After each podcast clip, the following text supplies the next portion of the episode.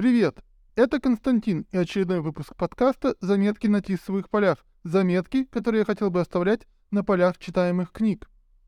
Это уже пятый выпуск, и каждый раз у меня получается новый эксперимент.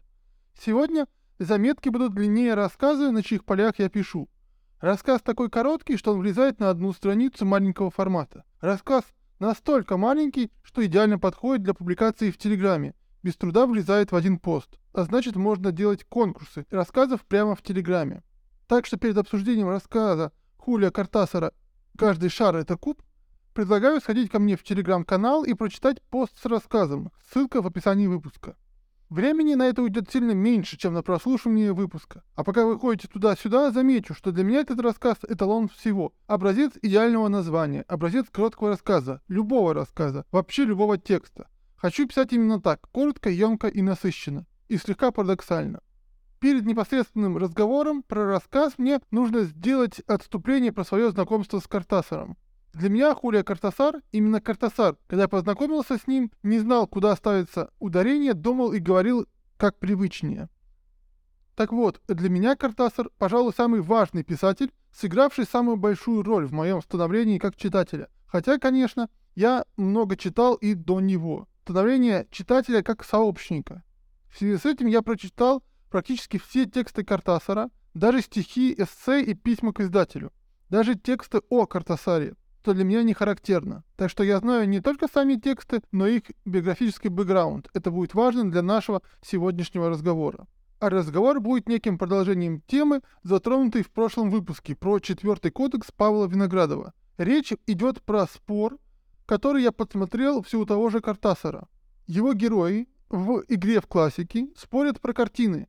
Они должны требовать для своего понимания от зрителя культурного бэкграунда или наивный взгляд не отягощенный знанием. Тут сразу нужно уточнить, что наивный в этом контексте нужно понимать примерно как в биологии, то есть необученный, неизмененный знанием, девственно чистый лист, готовый к получению новой информации.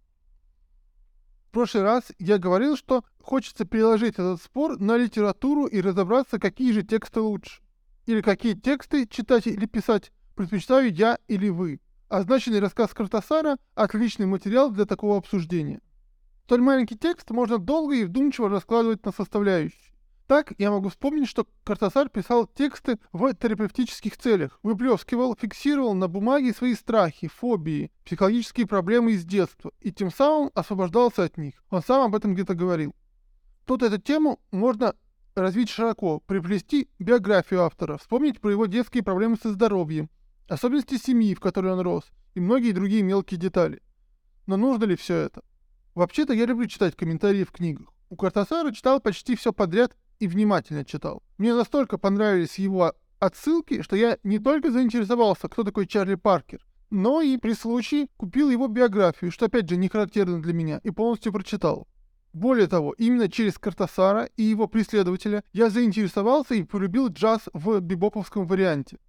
Рассказ «Каждый шар — это куб» мне попался относительно поздно, в небольшой книжке, с не самыми известными рассказами и эссе. Издание очень приятное, но даже его обложку в нормальном разрешении в интернете найти сейчас сложно. Мою собственную фотографию сборника можно посмотреть все там же, в Телеграме. А еще лет 10 назад было не найти оцифрованную версию текста рассказа. У меня даже был пост в ЖЖ, где я проводил полный текст, как это сейчас сделал в Телеграме.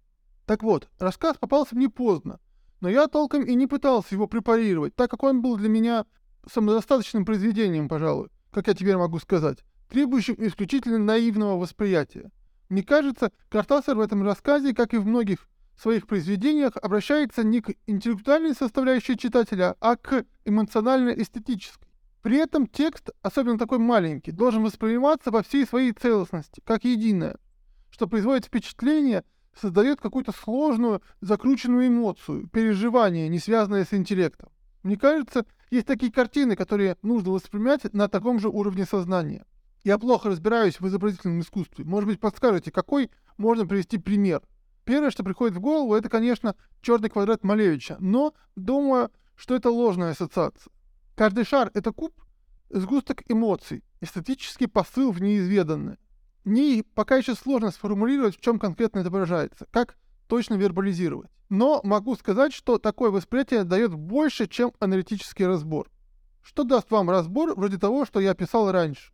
Вы просто приложите имеющиеся у вас знания или чужие знания к рассказу, получите сопоставление, истинность которого еще нужно доказать. И основной вопрос, поможет ли вам это понять рассказ? На мой взгляд, ситуация как с анекдотом. Он смешной, если понятный. Если его нужно объяснять, то лучше не рассказывать. Так что я вижу много деталей в рассказе, которые можно раскрыть. Астма, аллергия, тетка, роль родителей и рано умершего брата. Вообще, мне кажется, что в этом тексте нет ничего случайного или лишнего. Все играет важную роль. Даже пыль под шкафом и чучело птички. Или можно зайти с другой стороны, предположить, что название содержит логическую ошибку. Шар не может быть кубом, чисто исходя из определений и логики. Можно предположить, что автор хочет порвать наши стереотипы, наши способы видения мира. Затем можно предположить, что герой – неудавшийся попаданец или неудачный попаданец. Он пытается изменить окружающий мир, но у него ничего не получается. То ли потому, что мир не тот, то ли попал в такое слабое больное тело, или еще что-то много интересных и перспективных идей, но какое отношение все они имеют к пониманию рассказа? Это объяснение анекдота или даже вербальное описание вкуса апельсина через описание других фруктов, которые ты не пробовал. Мы, конечно, не знаем, что хотел сказать автор, что пытался донести до нас этим рассказом, но вряд ли он хотел так извращенно рассказать про свое детство или про свои страхи. Тут вспоминается Умберто Эко, забытый мною творец целых повозок культурного бэкграунда в книгах. Умберто Эко играет с читателем. Его можно заподозрить в том, что он оставляет следы своего бэкграунда в книгах ради того, чтобы читатель их там искал и нашел. Но заподозрить в подобном Картасара, особенно в рассказе «Каждый шар это куб», я категорически не могу. То есть, если мы даже правильно расшифруем текст, поймем, какие есть психологические или биографические основы в тексте, что это нам даст в понимании текста, если текст совершенно не про это. Корректнее даже сказать, автор совершенно не вкладывал это в текст. Он явно не этого хотел добиться от читателя. Не этот отклик при чтении и по прочтении хотел получить. Этот выпуск решил сделать про Картасара, так как недавно послушал разбор литературоведа или литературоведки про другой рассказ Картасара «Письмо в Париж одной синьорите», где был сделан хороший, интересный, подробный, интеллектуально-рациональный разбор текста – который, на мой взгляд, совершенно не учитывал того, что рассказ не для того написан, он не для интеллекта. То есть он ничего не давал для понимания рассказа. Разбор не учитывал, я бы сказал, эмоциональную часть магического реализма, который является ядром, центром творчества Картасара. Сейчас самому стало страшно, как загнул, пахнуло литературоведением. Больше так не нужно, пожалуй. Если же отойти от литературоведения, вернуться к простому чтению, что больше нравится, книга, требующая бэкграунд или наивный взгляд, обращающийся к интеллекту или эмоциям? Деление, конечно, условное, так как нельзя сказать, что обсуждаемый рассказ Картасара нацелен только на эмоции, не обращается к интеллекту. Однако, если глубоко проанализировать, то второй тип книг мне нравится больше. Это не сразу понятно даже мне самому, но вот в чем дело. Набить в текст много отсылок, цитат, это не так уж сложно. Особенно в наше время, когда есть интернет и можно обо всем получить поверхностное знание. Сделать такой текст – это не искусство, а технология.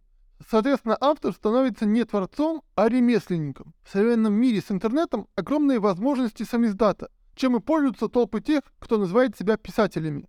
Ремесленники – художественное дело, создающие попсу. Оговорюсь, попсу в обоих смыслах. Что-то популярное хорошего качества и слабенький ширпотреб. И еще, Умберто Эко, конечно же, не относится к ремесленникам. Легко писать роман с простым сюжетом, где для объема запикнуто много лишнего, ненужного для сюжета, для понимания книги. В последнее время довольно часто обращаю на это внимание. У Нила Стивенсона были некоторые моменты, которые казались излишними. Павел Виноградов, на мой вкус, тоже расширил текст за счет ряда излишних линий героев. Это из недавнего, а вообще такое встречается на каждом шагу. Моя коллега Лиза недавно писала у себя в телеграм-канале, про роман Дэна Симмонса «Террор», что там затянуто, как будто автору платили за количество слов. Мне кажется, в этом есть доля правды. Издают романы, а не тоненькие повести. И у Дэна Симмонса, по словам коллеги, тоже много специфических терминов, как и у Нила Стивенсона. В данном случае корабельных, которые с одной стороны могут расширить кругозор читателя, а с другой стороны не слишком-то нужны в книге. Я читал у Дэна Симмонса роман «Гиперион» с такой же высокой оценкой, как и у «Террора» — 8,9 баллов из 10, но я оценил его в 6 баллов. Мне он тоже показался затянутым и, как вспоминается, с большим количеством совершенно ненужных, неважных деталей, которые только растягивали действие. Так что показать свой культурный бэкграунд или имитацию оного могут многие, а вот вдарить по чувствам и эмоциям, как это делает Картасар, сложно, мало кому это удается. Причем вдарить с помощью рассказа, влезающего в пост в Телеграме, а не с помощью 100 страниц убористого текста. Написать много красивых, складных, умных, лишних слов могут многие. Это уровень ремесленника. А вот написать коротко и емко – совершенно иной уровень. Отмечу, что я не утверждаю, что кто-то из перечисленных авторов – ремесленник. Но если посмотреть количество авторов на сайтах для писателей, вроде Автор Today, то я не могу представить, что там большинство не ремесленники. Столько настоящих творцов не может быть. Да и уровень текстов на таких сайтах говорит сам за себя. Какой итог подвести под всеми этими рассуждениями? Многие могут сочинить складный увлекательный текст с использованием костылей культурного бэкграунда, но мало кто может создать текст, вцепляющийся в самое нутро и не отпускающий годами.